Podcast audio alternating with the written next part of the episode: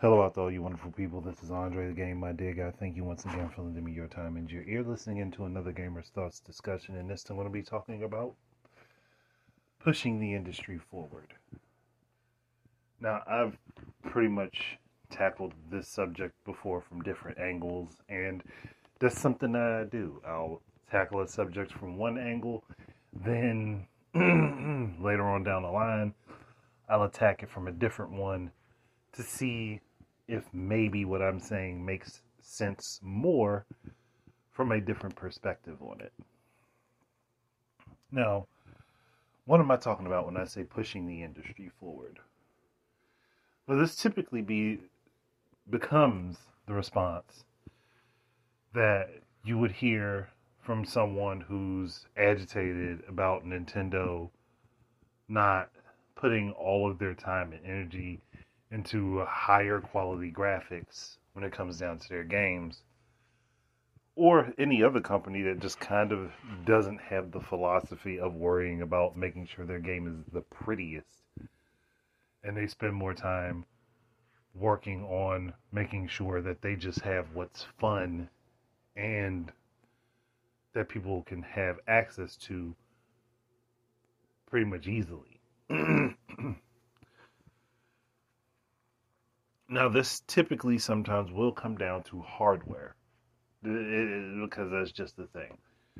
It will come down to hardware with what hardware can provide what different effects that people will go ooh and ah about and look at and say, ooh, this is so pretty for five minutes and get lost in that because that's where the hype is. Instead of, hey, this game is fun. There's a lot of really good structure to it. The gameplay systems work great. Like I can really get engrossed in the story. It's enjoyable to me. Now there are people who will say these things. I'm not saying that there are not. I'm just saying that that's not the majority. because whether people like it or not, the more game the more gaming becomes mainstream, the more casual it becomes and the more casual it becomes, the more it has to be treated like a flash in the pan and catch you ooh and ah, rather than be treated like a slow burner that gives you substance over time. And it becomes more over time. It's like, for instance, say you really love steak. You love yourself like a, a kind of medium well steak some people like their steak rare. Some people like their steak completely well done. But you sit somewhere in the middle.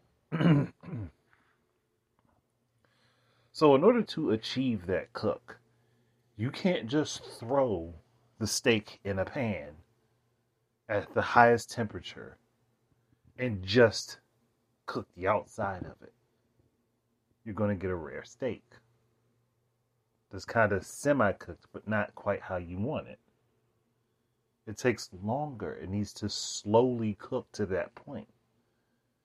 So you cook it at a lower temperature and you pay more attention to it during the cooking process, and it becomes what you're looking for. Gaming should be treated much the same as that where we are so worried, and I'm, I say we loosely,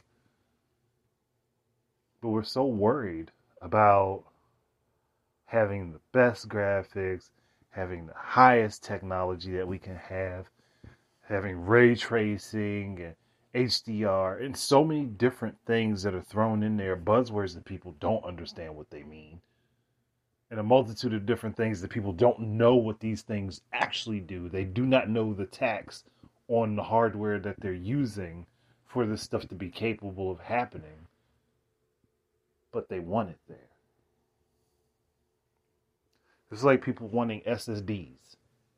Don't know exactly what an SSD does, but that's what they want. The only thing that they know about SSDs is that they are faster than hard drives. So, it's a faster form of storage than a hard drive. does that make a difference? Not much, because it doesn't really do anything on the back end of a game outside of potentially making it load a little bit faster. Depending on cases. I mean, I'll be real. Some games load incredibly fast from SSDs, but those are usually smaller games. Bigger ones are still going to take a good deal of time to load. They'll still be faster than hard drives, but they're still going to take a good deal of time to load. but this is an achievable goal on a bunch of different storage mediums. And I don't think people really understand that. This is an achievable goal on a bunch of different storage mediums. You can speed up how fast the game loads. You can ultimately do that. Hell, if you give a system far more RAM, a game will load faster. Because there are more lanes to process the information. But people don't want to actually act like they know this. But we're worried again about the technology that makes things a little bit prettier, that makes it sound more complicated than it actually is. But instead of worrying about the actual technology that does enhance things, that does make an industry grow over time. For everyone who hated on the Wii Waggle, motion controls are damn near as stable. They are damn near a staple now. Think about it. Motion control led to gyro. And gyro is in, you know, two out of the three consoles that everybody has on the market. Gyro is achievable on PC, depending on what controller you're using. and motion controls are the best way to interact with VR. So let's not get it twisted.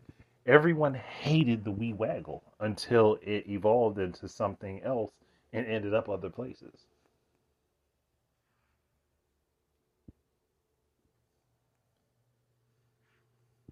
That's the type of technology that gaming needs to build upon, ways to interact with the game. That's something Nintendo does. And Sony copies. For a good deal of what they do, Sony will look at something like, eh, that seems interesting. We're going to copy that.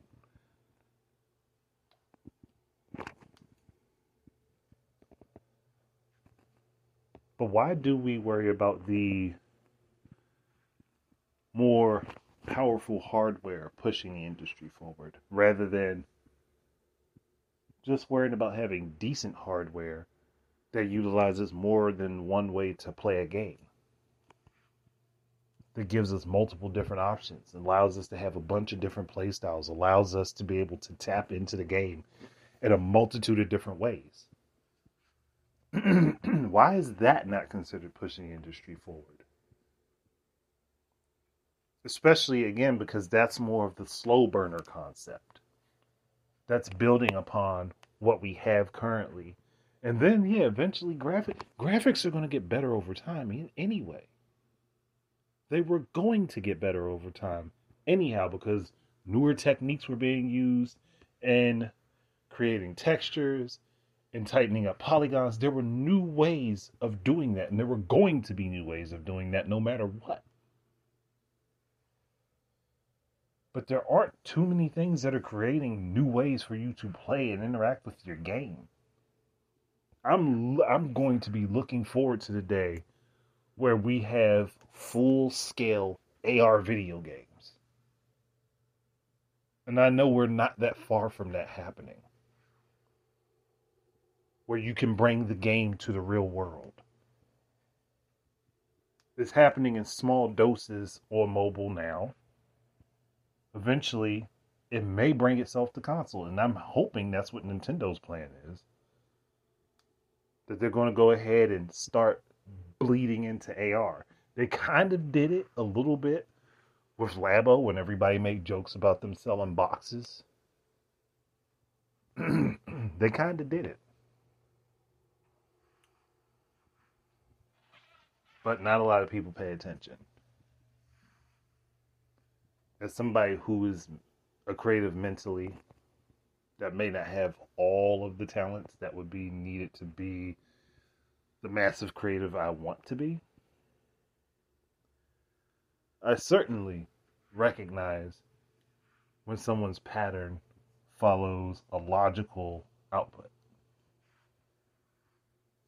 Nintendo's pattern, at least for how they release stuff in the gaming industry, what they do with it, it's a logical flow. Especially if you plan to remain successful over a long period of time. Sony's approach originally was going this direction. I mean, maybe a little bit less than Nintendo's because of them paying for a lot of their third party games originally. But they kind of were like going that direction. When Microsoft came in and it became all about having the most powerful hardware and the best graphics if possible and pushing the industry forward in that direction. But guess what pushing the industry forward like that hat brought to us? We lost tons of middleware studios. AAA stopped meaning a great quality game and started referring to the budget of a game. Game consoles became more expensive. Video games became more expensive. Then companies had to start killing the cutting the price of their games in order to get more sales, but then they end up making less money, so then they have to do shifty things like, you know, pulling games apart piece by piece and selling you the ending to a game that released for 20 additional dollars. Instead of just making one version of the game at the price point that would have been successful for them for that particular game, they sold you the actual ending for $20. If you didn't buy the deluxe edition. Pushing the industry forward in that way gives us NFTs. Companies now trying to jump on this new trend that is, again, nothing more than an additional form of DRM that costs more money and it doesn't even have any longevity to it.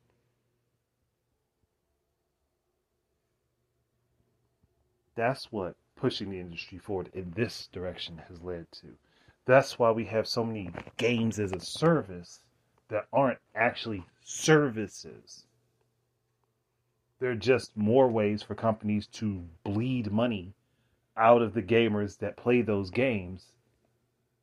And again, these things don't have longevity because the second that they shut those servers down, those games are dead. Unless someone's fan enough of the game to find a way to modify it and create their own servers in order to bring it back up.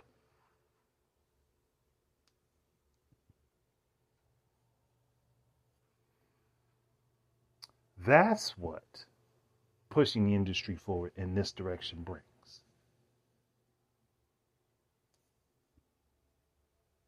It brings people to think that they know exactly what the technology is doing when they really don't. And they follow all the buzzwords and trends that they can. And then they argue over arbitrary blades of grass in a damn video game.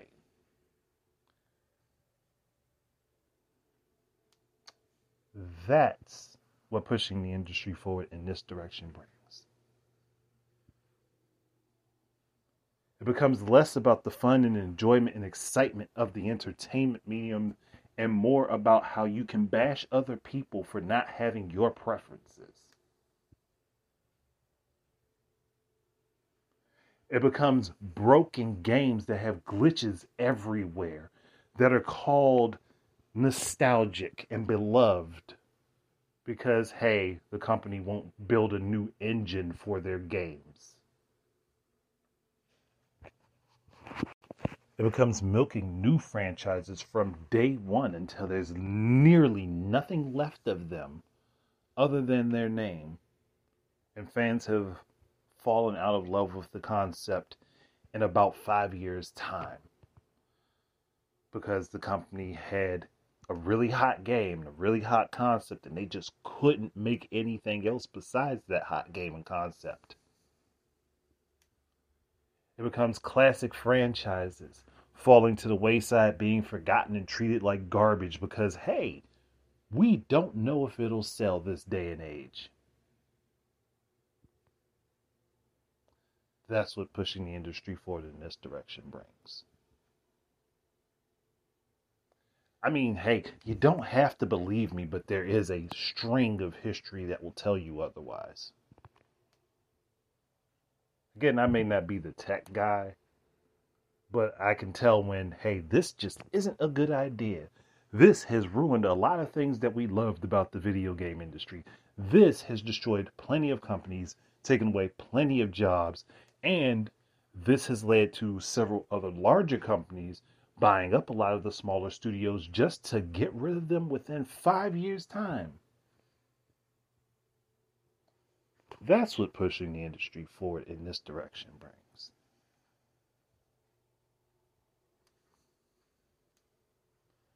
Again, I look, I may have a preference toward Nintendo over Microsoft and Sony. But as I have always said, I have been, I was a Sega fan. When it came down to Nintendo and Sega back in the day, I was a Sega fan. Now, as a kid back then, yeah, no, I I didn't know the dire straits that Sega was in. But being able to go back and look at history, Sega made poor choices because they were trying to push the industry forward themselves in a way that wasn't beneficial to them. And they did some great things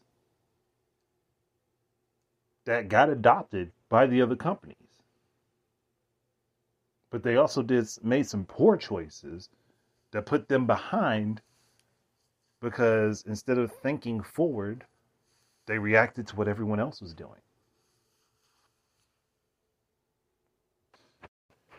And in them reacting to what everyone else is doing, they kind of shot themselves in the foot. It's just the way things happened.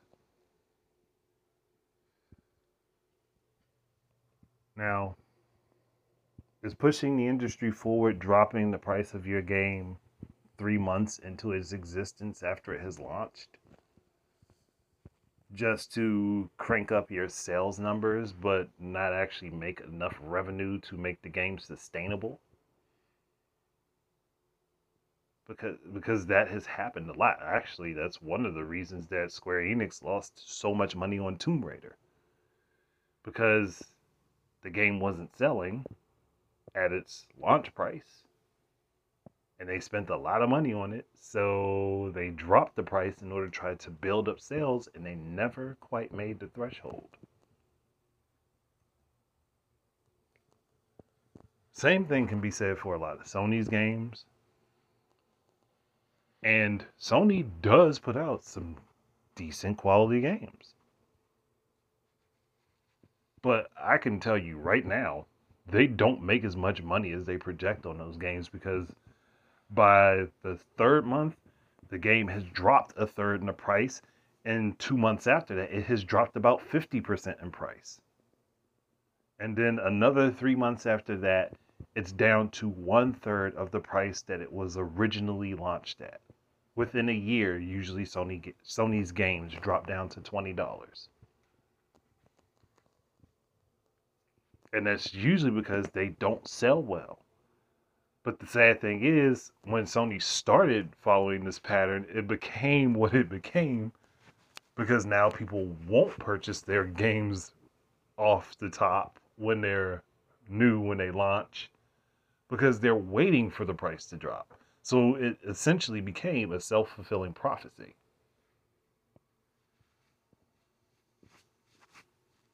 That's one reason that Sony has had so much struggle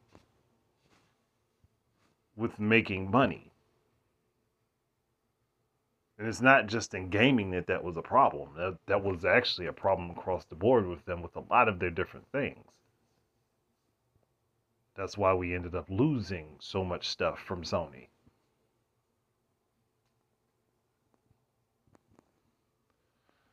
But uh nobody's gonna wanna like, you know, go back and look at, you know, VAIO for one. Or the Xperia phone. I, don't think people want to actually look back at that type of stuff. It's just a painful reminder of a lot of their failures that possibly could have been avoided.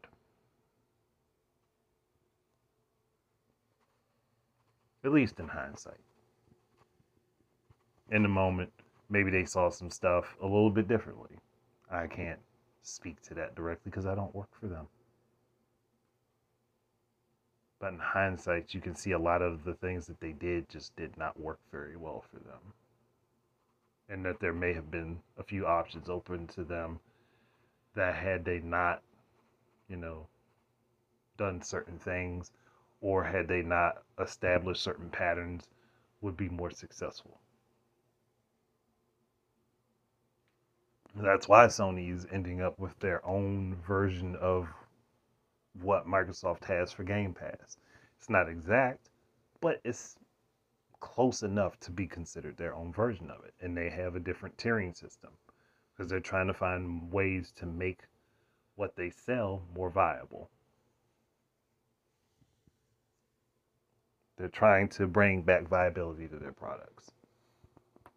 If it's successful or not, I don't know if it will be. I'm just going based on what pattern I'm watching because Sony has become the reactionary part of the industry. They've become the reactionary ones. And I think maybe their na- name brand was quite a bit stronger than what Sega's was. But if they keep up this pattern, they may eventually drop from being a console manufacturer. May. I don't know for sure.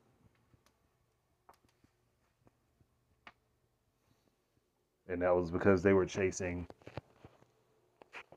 higher quality technology instead of learning to work within what's already been proven to be successful. And Iwata said it years ago. The pattern the gaming industry was following was not sustainable, and it's been proven time and time again. But what do I know? I'm just a gamer that's talking about it. Who's been a fan of it since he was two years old. So I, I clearly don't know much about gaming.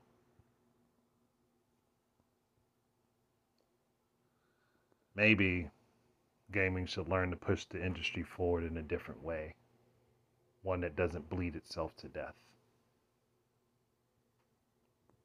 But that's my that's my take on it.